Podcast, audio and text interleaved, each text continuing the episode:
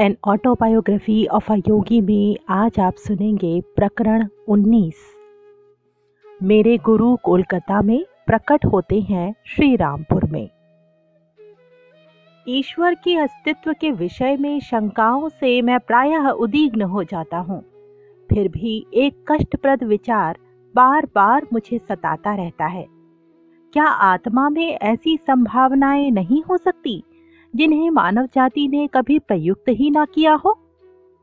यदि इन संभावनाओं का पता मनुष्य नहीं लगा पाता तो क्या वो अपने वास्तविक लक्ष्य से चूक नहीं जाता? ये मंतव्य पंथी छात्रावास के कमरे में मेरे साथ रहने वाले दिजेन बाबू ने तब प्रकट किया, जब मैंने उन्हें आकर अपने गुरु से मिलने के लिए कहा। श्री युक्तेश्वर जी तुम्हें क्रिया योग की दीक्षा देंगे। मैंने उत्तर दिया। उससे एक दिव्य आंतरिक विश्वास के द्वारा ऐसी दंडात्मक वैचारिक खलबली शांत हो जाती है। उस दिन शाम को दिजेन बाबू मेरे साथ आश्रम आए। गुरुदेव के सानिध्य में उन्हें ऐसी आध्यात्मिक शांति का लाभ हुआ कि शीघ्र ही वे नियमित रूप से आश्रम में आने लगे। दैनिक जीवन की छोटी मोटी आवश्यकताओं की पूर्ति में व्यस्त रहने से ही हमारी गहनतम आवश्यकताओं की पूर्ति नहीं हो जाती, क्योंकि मनुष्य में ज्ञान की भी स्वाभाविक तृष्णा होती है।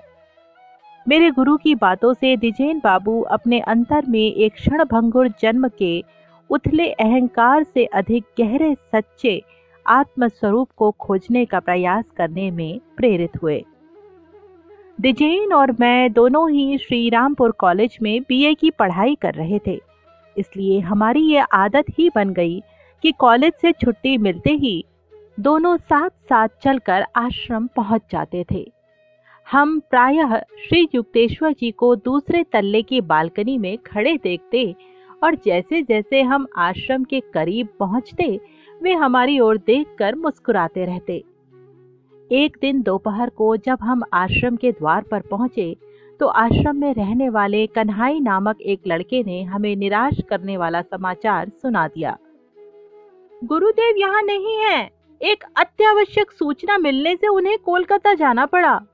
दूसरे दिन मुझे गुरुदेव का एक पोस्ट कार्ड मिला। उन्होंने लिखा था, मैं बुधवार की सुबह यहाँ से चल पड़ूँगा। तुम और दिजेन सुबह नौ बजे श्री रामपुर स्टेशन पर मिलो। बुधवार को सुबह लगभग साढ़े आठ बजे श्री युक्तेश्वर जी का मना संचार पद्धति, यानी टेलीपैथी से भेजा गया संदेश, मेरे मन में बार बार दृढ़ता पूर्वक उभरने लगा।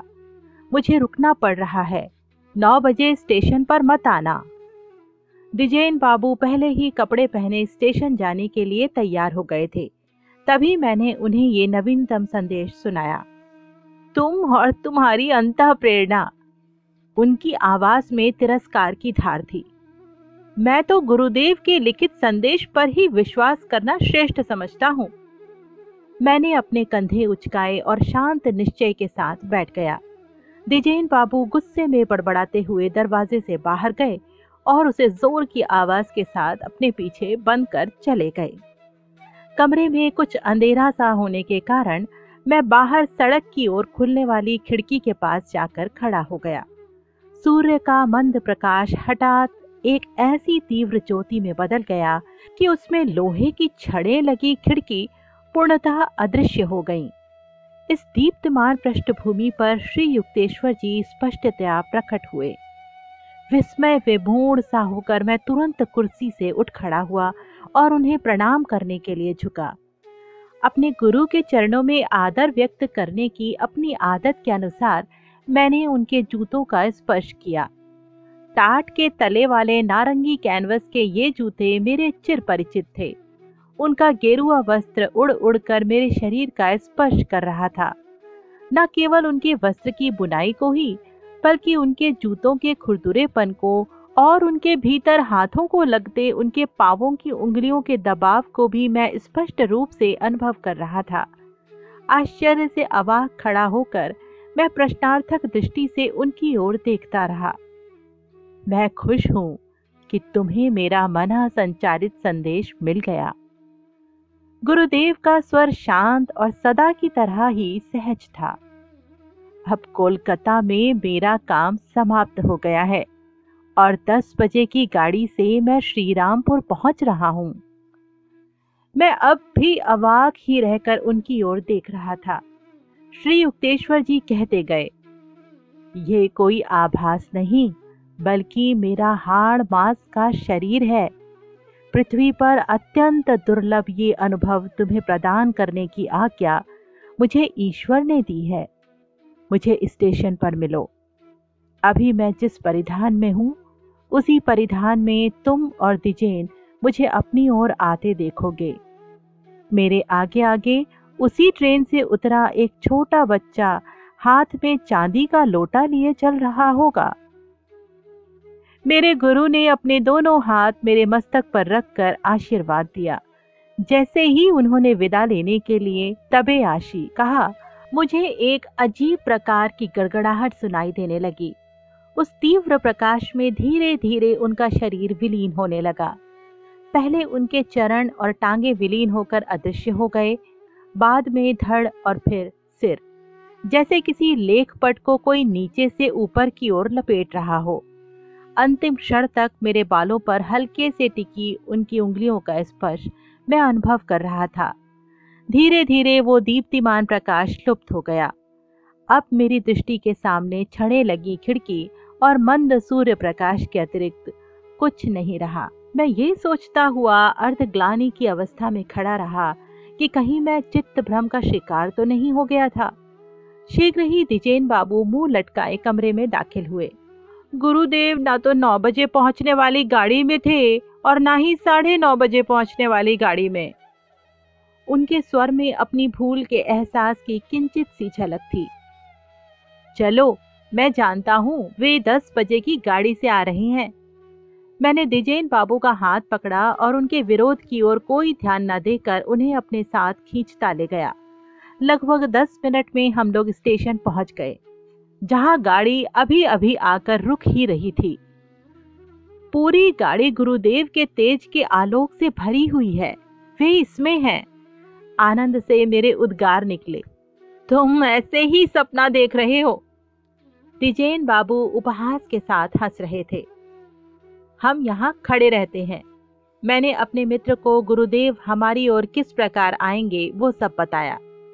जैसे ही मेरा वर्णन समाप्त हुआ, श्री युक्तेश्वर जी हमें दिखाई पड़े। उन्होंने वही कपड़े पहन रखे थे, जो थोड़ी देर पहले मुझे दिखाई दिए थे। वे धीरे धीरे एक चांदी का लोटा पकड़े चल रहे बच्चे के पीछे आ रहे थे। अपने विचित्र एवं अपूर्व अनुभव पर मैं एक क्षण के लिए भय से सिहर उठा। मुझे ऐसा लग रहा था, मानो बीसवीं शताब्दी का भौतिकवादी संसार मेरी पकड़ से फिसल रहा है। क्या मैं उस प्राचीन काल में पहुँच गया था, जब ईसा मसीह पीटर के सामने सागर जल पर प्रकट हो गए थे? जब ईसा की कोटि के आधुनिक योगी श्री युक्तेश्वर जी, जहाँ दिजेन और मैं अबाक खड़े थे, उस स्थान के समीप आ गए, तब गुरुदेव ने दिजेन की ओर देखकर मुस्कुराते हुए कहा मैंने तुम्हें भी संदेश भेजा था, पर तुम उसे ग्रहण नहीं कर सके। दिजेन बाबू चुप थे, पर संदेह के मारे मेरी ओर क्रोध भरी दृष्टि से देख रहे थे। अपने गुरुदेव को आश्रम में पहुँचा देने के बाद दिजेन बाबू और मैं श्रीरामपुर कॉलेज की ओर जाने लगे। रास्ते में अचानक दिजेन बाबू रुक गए। उनके प्रत्येक रंध्र से जैसे रोष बह रहा था। तो गुरुदेव ने मेरे लिए संदेश भेजा था। फिर भी तुमने उसे छुपा कर रखा। इसका कोई कारण बता सकते हो? यदि तुम्हारे मन का दर्पण अशांति से इतना चंचल है कि गुरुदेव के निर्देशों को तुम उसमें पढ़ नहीं पाते तो इसमें मैं क्या कर सकता हूँ? मैंने पलट कर जवाब दिया। दिजेन बाबू के चेहरे से क्रोध लुप्त हो गया। अब मेरी समझ में आ रहा है तुम क्या कहना चाहते हो। उन्होंने खेद भरे स्वर में कहा, परंतु फिर भी कृपा करके मुझे ये बताओ कि लोटा पकड़े बच्चे के बारे में तुम्हें पूर्व जानकारी कैसे मिली? उस दिन प्रातःकाल छात्रावास में गुरुदेव के प्रकट होने की अलौकिक कहानी जब तक मैंने पूरी की, तब तक हम श्रीरामपुर कॉलेज पहुँच चुके थे। दिजेन बाबू ने कहा, तुम्हारे गुरु की शक्तियों का जो वर्णन मैंने अभी अभी तुमसे सुना है उसके आगे तो लगता है कि संसार के सारे विश्वविद्यालय शिशु विद्यालय मात्र हैं। प्रकरण 19 यही समाप्त हुआ। An autobiography of a yogi आप सुन रहे हैं मेरे, यानी संगीता के साथ, जिसे लिखा है परमहंस योगानंद जी ने। तो सुनते रहिए परमहंस योगानंद जी की आत्मकथा मेरे, यानी संगीता के साथ। जय गुरु।